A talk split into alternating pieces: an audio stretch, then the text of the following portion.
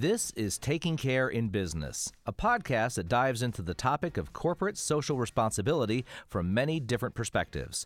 Host Kathy Pedrati Hayes is an expert in CSR and philanthropic giving, and her co host, Vicki Bohlsen, is the founder and CEO of Bohlsen Group, a unified marketing company that was also the first B Corp certified company in Indiana. Kathy and Vicki became friends and equally passionate about CSR when they first worked together several years ago. Join them as they talk about why it is always worthwhile to take care in business. Hey, Kathy. Hey, Vicki. Okay, so I have a big question for you. Did you know that U.S. companies spend a staggering $720 million annually on employee engagement? I did not. Okay, well, they do. And what I wonder is how companies measure this return on investment. So today we have Santiago Jaramillo with us. He is the CEO and co founder of Emplify. Emplify is on a mission to help organizations unlock human potential so employees can do the best work of their lives. Rooted in the belief that yearly surveys alone are no longer effective to create highly engaged cultures, Emplify's unique, agile engagement platform combines surveys with quarterly check ins and pulse polling to uncover the core issues behind symptoms like high turnover, low productivity, and poor innovation, enabling leaders to make data driven decisions that bridge people and profit. I loved my pre-interview with with Santiago. I'm going to call him Santi. He has such an interesting background, and I know our listeners are going to love hearing about his life. He and his family immigrated to the U.S. from Colombia after their entire church of over 100 people were kidnapped by a guerrilla group in 1999. Oh During his college years at Indiana Wesleyan University, he worked as an intern for ExactTarget, where he became inspired to start Blue Bridge. In his senior year of college, he launched Blue Bridge Blue Bridge, that's hard to say, from his dorm room and did $100,000 in sales. And he also did this graduating valedictorian with a 4.0 GPA.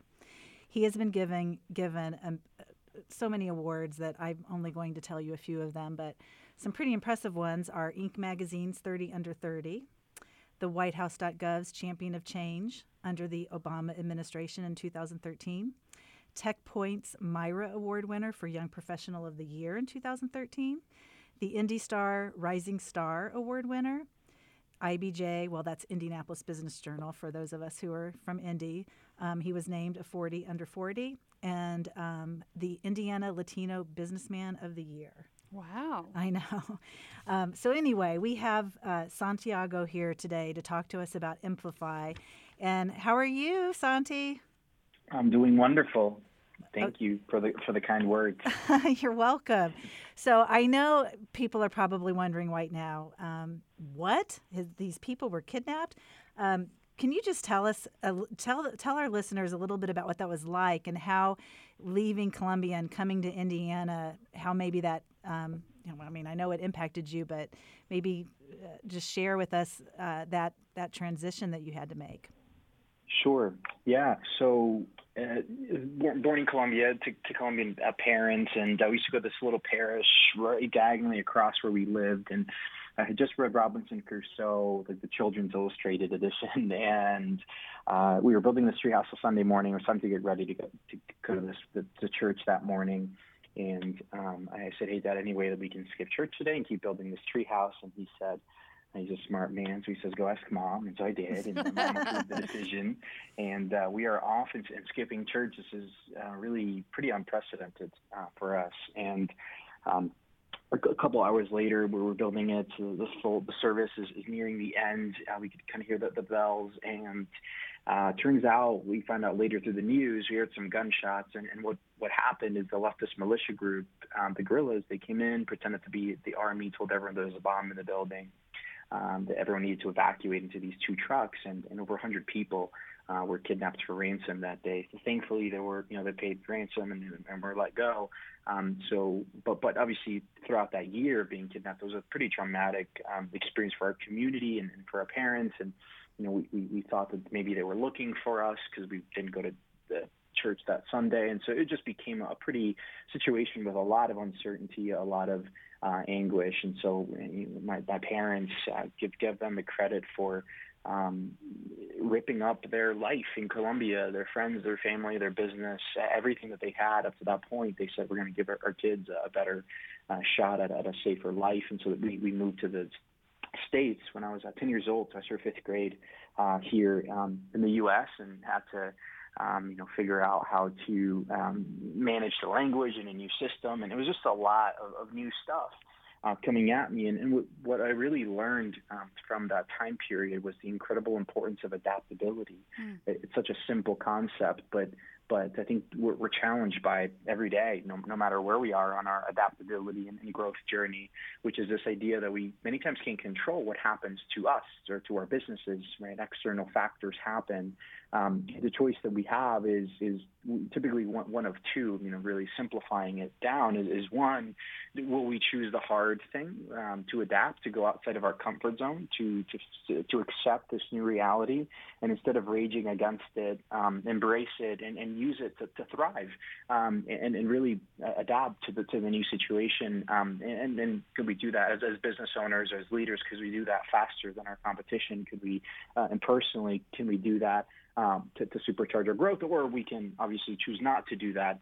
And um, not not have that growth opportunity of uh, stepping into that that comfort zone. So for me, just that story for me continues to be a, a, a continual reminder of really two things: just incredible gratefulness for for living in, in, the country that we do at this time in history, um, uh, we're just so incredibly uh, privileged and, and, blessed. And so, uh, gratefulness is, is, is the foundation of who I am because I get to, because of my parents' sacrifice, experience this new life. And then number two, a reminder that, that new things, uncomfortable things will, will, will continue happening. And uh, we, we have the uh, opportunity every day to choose to, to adapt or not. And um, so that's a little bit of a formational story uh, for me and, and some of the lessons that I, I was able to learn from that. And uh, certainly I've not been perfect or great at adapting at, at every other point, but um, I, I, I uh, was would lean into that hard thing, sat with the American kids at the lunch table that first day instead of with the Colombian kids that were speaking in Spanish, much, much more comfortable. But I realized that if I was going to be here in the U.S. and thrive, I was going to need to,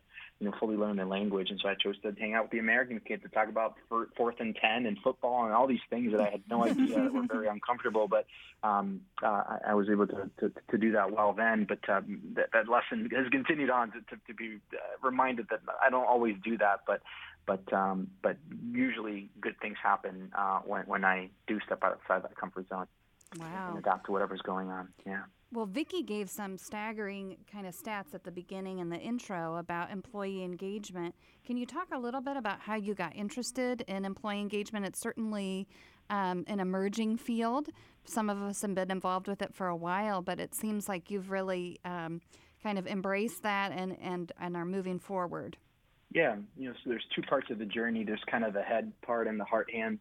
Um, and that's actually a really nice way to define employee engagement, which is an employee's emotional and intellectual connection with their work that demonstrates itself with the hands, that what they do, their, their commitment to pursue the company vision and goals, right? So employee engagement is this wonderful condition where an individual is, is leaning in with vigor and energy and motivation, coming to work with their best and full self, giving out everything that they have that day and doing their best work. And um, it, it, turns out that, so this is more of the, the head part of, of how I learned about employee engagement. I just started learning it through um, through what was going on in the world. You have 70% of people that are not disengaged. And when you look at that from the employee perspective, that's a hard thing to spend half of your waking life at work uh, feeling very little energy, motivation, and, and vigor and, and, and a desire to, to really do your best. And so if you're, if you're disengaged, it's hard to grow. If you're disengaged, it's hard to leave that at work and not take it back home.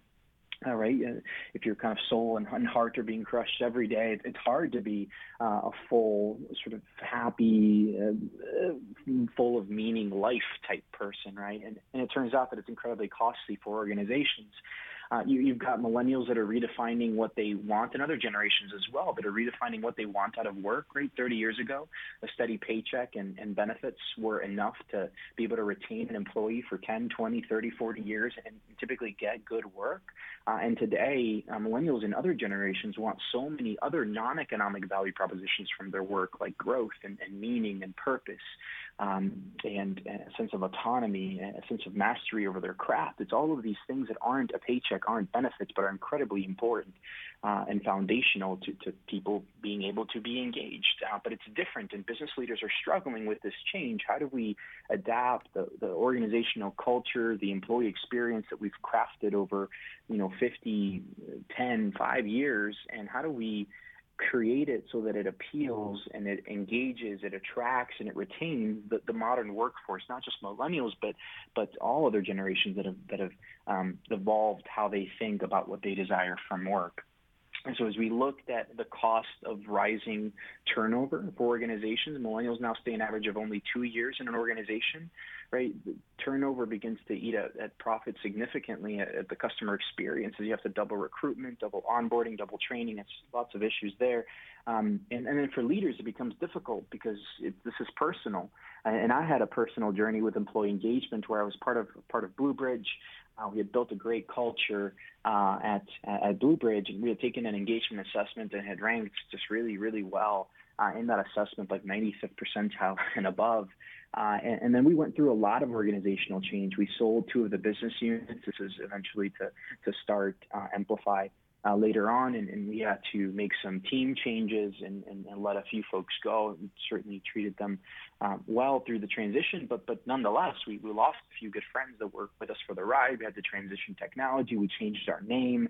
There's a lot of change, and I was off doing this, this these acquisitions or, or these divestitures. We were getting acquired, and I was doing this full time. And I, candidly, I, I lost I lost sight of the important thing, which was our, our team and our people and our culture. And I took my, my eyes off that ball. And um, turns out that in a six month time, I, I, I, would I heard some kind of complaints and, and, and noise, if you will, just chatter and, and complaints about what was going on. I could tell a palpable kind of energy decrease at the office, but I didn't couldn't quite put my finger on what it was and, and certainly what's at the root cause of it. So how, how do we fix it? How do we address it? I thought it was candidly just kind of change is hard and people were uh, resisting the change. I thought they'd get over it, but what it turns out that they had really fundamental blockers in front of them being fully engaged. I, we weren't as leaders providing them the environment that they needed to yield engagement.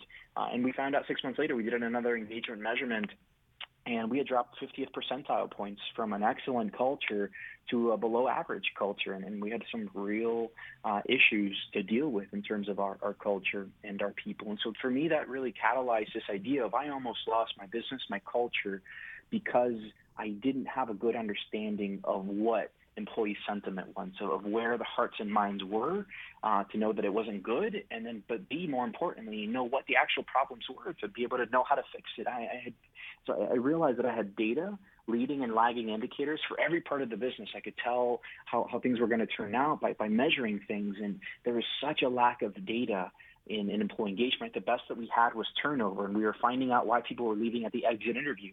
Right, that was way, way too late, and so they, they, we, we kind of came up with this concept of what if we could actually measure engagement, help use that to help leaders uh, make better decisions about people and culture, and, and and hopefully be able to prevent many other leaders to have such a uh, a big challenge like I did by being able to catch it much more often. So we came up with this way of quarterly measuring employee engagement, and, and we rallied around the purpose uh, of improving the lives of 1 million people through more engaging work. So it was this sort of heart and mind. I saw the business opportunity with my, with my brain, uh, and then I lived through this uh, personal journey where basically I fell on my face and had to, you know, wipe off the dirt and the blood and say, okay, I need to change some things about my leadership because now I have data and now I can go and, and, and solve those problems and know where I need to step up as a leader. So for me, it was this kind of cerebral, cerebral and emotional journey that, that catalyzed my, my passion and commitment um, to, to furthering what's going on in the employee engagement space. And this was while you were creating the Emplify software, because because that's pretty ironic. yeah, so you know the, the, the first uh, this was before we created the software. It was really taking that that measurement that catalyzed the idea that this needed to be the product. Uh, we, we, had a our first product in the employee engagement space was a communication app, um, and it sold really well. But uh, we saw that our leaders were mostly sending happy birthday and happy work anniversary messages through it to kind of simplify it, and, and, and we just weren't uh, we, we knew that that wasn't a must-have value that we were delivering to our customers. So we went and asked them, uh, why aren't you sending more substantive messages, ones that are really going to impact employee engagement? Um, and they said, well, we don't know what to say. And I asked them, well, what's your culture and employee engagement strategy? They said, we don't have one. Could you measure it to help inform the strategy? Do you have any data around it? They said, no. Exit interviews. so that's when we realized that it wasn't really a communication gap. Um, it was really a measurement prioritization and strategy gap that, that our leaders really needed. So as we were finding that out from our own customers, as I was going through that experience, and as I was understanding the the, the business opportunity inside of employee engagement, all these three things kind of came together um, uh, to allow me to to really point the way and making a pretty big decision, which is, wait, we're not going to sell uh, this communication app platform anymore. That's not truly what what um, customers need at the heart of it. We're going to focus all of our future efforts on, on employee engagement measurement, and, and now we're adding back some of those communication uh, features, et cetera, because now leaders have data and a strategy, and they can they know, know they now know how to communicate what their employees need to hear and need to know to be fully engaged. That's a, a little bit of a, a little bit more depth on the journey. Mm-hmm. So when we talked um, during the pre-interview, you had mentioned to me that you started in CSR kind of inauthentic. I mean, you you didn't even know what you were doing, but you were eight years old. And so I want to know kind of what you view as corporate social responsibility, um, social entrepreneurship, whatever. How did you get started in it, and what does it mean to you? Yeah, no, thanks you. Yeah, I, do remember in the pre-interview. I'm like, I don't think I have a definition of that, like sort of academically. And then I thought about my own life and how embedded that is into who I am and why I do what I do um, that uh, maybe the best way is to, to share the, the, brief version of that story. So I was eight years old and started my first business uh, in Colombia, and it was basically a water delivery business, kind of covering the last mile for my neighbors in, in terms of delivering water right to their door rather than ha- them having to go all the way up to the gate and lug these heavy five-gallon jugs of water over there. So I, I remember as a, as a uh, eight-year-old having uh, like tens and hundreds of, of dollars for in pesos equivalent, uh, and, and I bought a bunch of I literally bought a bunch of candy and I just ate it all, and it was it was really gratifying to know. It was super fun to start the business to see an opportunity and kind of create a solution and, and add value to people, and everybody was thrilled. It was really cool that some of the value returned to me in, in form of, of profit, and it was also cool that I got to buy some of my own candy without having to uh, necessarily get money from from my parents. So all that was great, but then I remember uh, on, on my way home. We were at that uh, out that day, um, um, and I basically ate all the candy on the spot. And mm-hmm. I remember passing by stoplights in Colombia where kids would be begging uh, for for food uh, and, and for money, and uh, I was always just heartbroken by that. And here the contrast is, I just gorged myself on candy, and and and this other five, six year old orphan is knocking at my window and asking for enough change to buy dinner. It, so the contrast of it was just so, so um, stark for me. And I, and so I realized, hey, on, it's not just buying candy. I'm going to use some of this money to, um, uh, buy sandwich materials and carry this cooler full of sandwiches in our back seat, and we would hand them out uh, at different stoplights. And, and I remember that that being the combination of getting to kind of use my skills uh, to create a business, uh, and then being able to use um, some of the proceeds from that to make a difference, that was in- incredibly gratifying. It was intellectually stimulating, and it was sort of emotionally gratifying to be able to do that. And so I think that's when, like, I think my commitment to figuring out a way to how do we create an organization that betters the lives of employees as a great place to work that also has a noble mission of making the world better. And that's also a great way to make a living and, and, and create something truly valuable.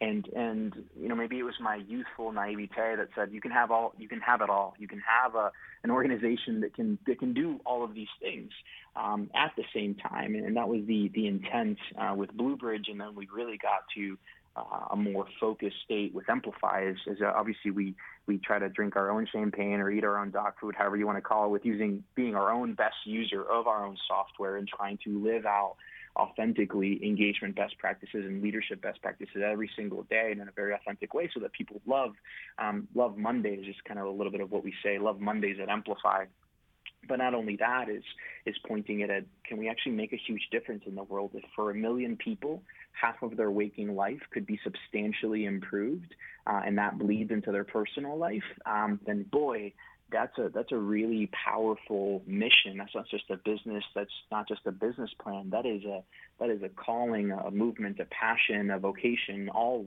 kind of at the same time. And that's that's really what we're trying to create at Emplify is that that multi-sided purpose um, that that fundamentally and inherently seeks to to help other people make the world a better place by what we do. Mm-hmm. Um, so, so, I think that that's that's our our view of it. It's not something that you kind of bolt on on the side because hey, millennials care about causes, and so we got to cater to them. And so here's a bolt-on thing. How do we actually embed it in the DNA of the organization? Sure. Um, I think is is a is a tough, uh, complex, but incredible question that we can ask ourselves as leaders and that we can pursue. And so mm-hmm. that's really related to one of the questions that we like to ask some of our guests, Santi, which is would you describe your company's involvement in CSR as by default or by design? Or maybe a little bit of both?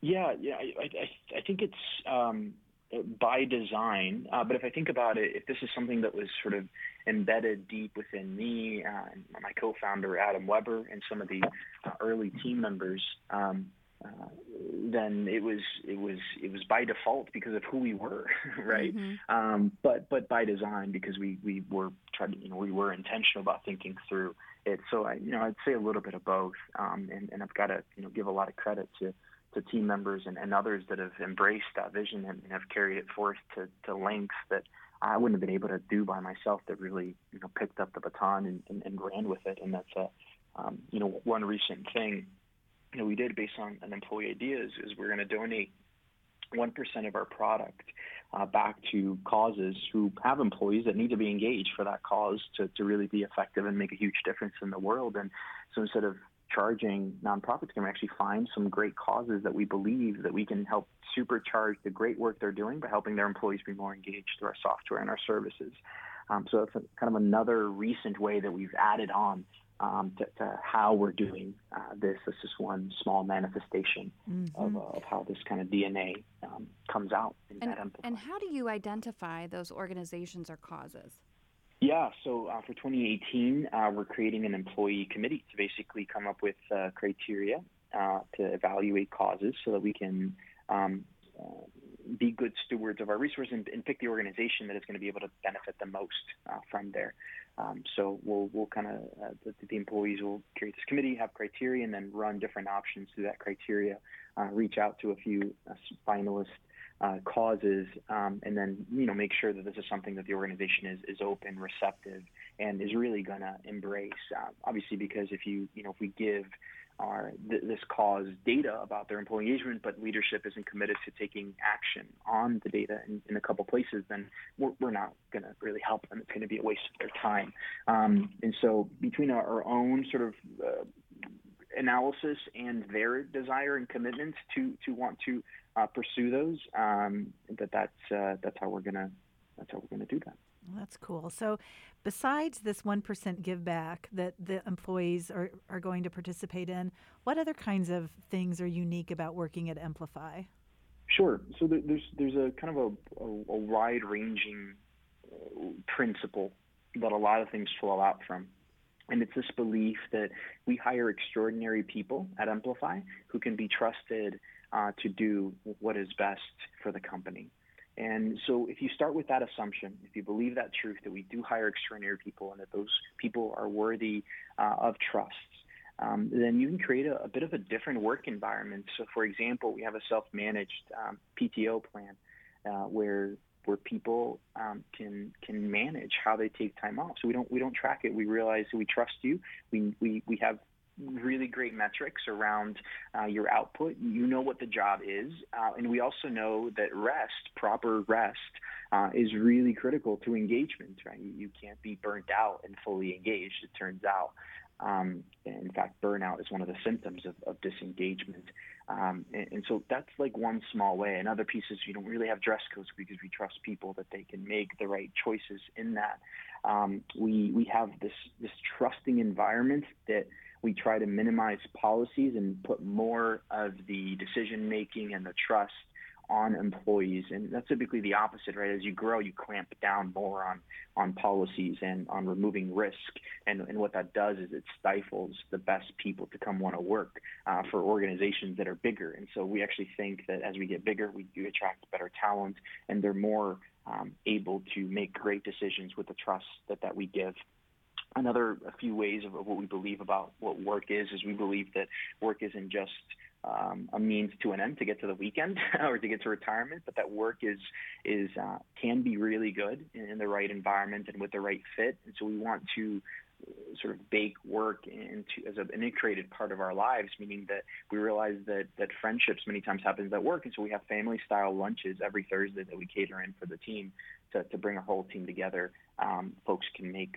friendships, connections, and, and, build on those relationships. So there's there's um, there's all these little ways of how, how, how do we create an environment that is engaging and inspiring uh, and, and, motivating. And we know that in that environment, extraordinary people will, will flourish uh, and will give their very best to pursue this noble vision that, that's in front of them. Uh, by, by no means are we perfect, right? We, we, in fact, we look at our imperfections every single quarter through our own data, and we're really um, active around prioritizing gaps and engagement. So you know we've got uh, for sure a long way to go uh, in terms of, of, of getting close to the ideal aspirational work environment. But um, that's what I think about every day is how can I create a more engaging place at Emplify?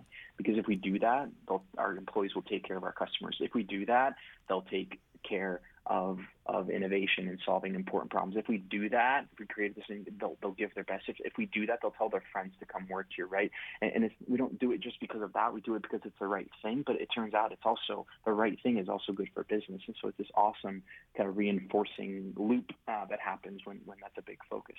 So, um, as a parting question, Santi, what would you, what advice would you give to our listeners about either starting a CSR program or improving a program?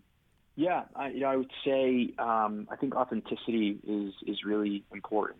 I think focus and authenticity, and so what I mean by that is um, finding uh, a way, a corporate social responsibility strategy that is authentic to the leaders um, and the DNA of the organization.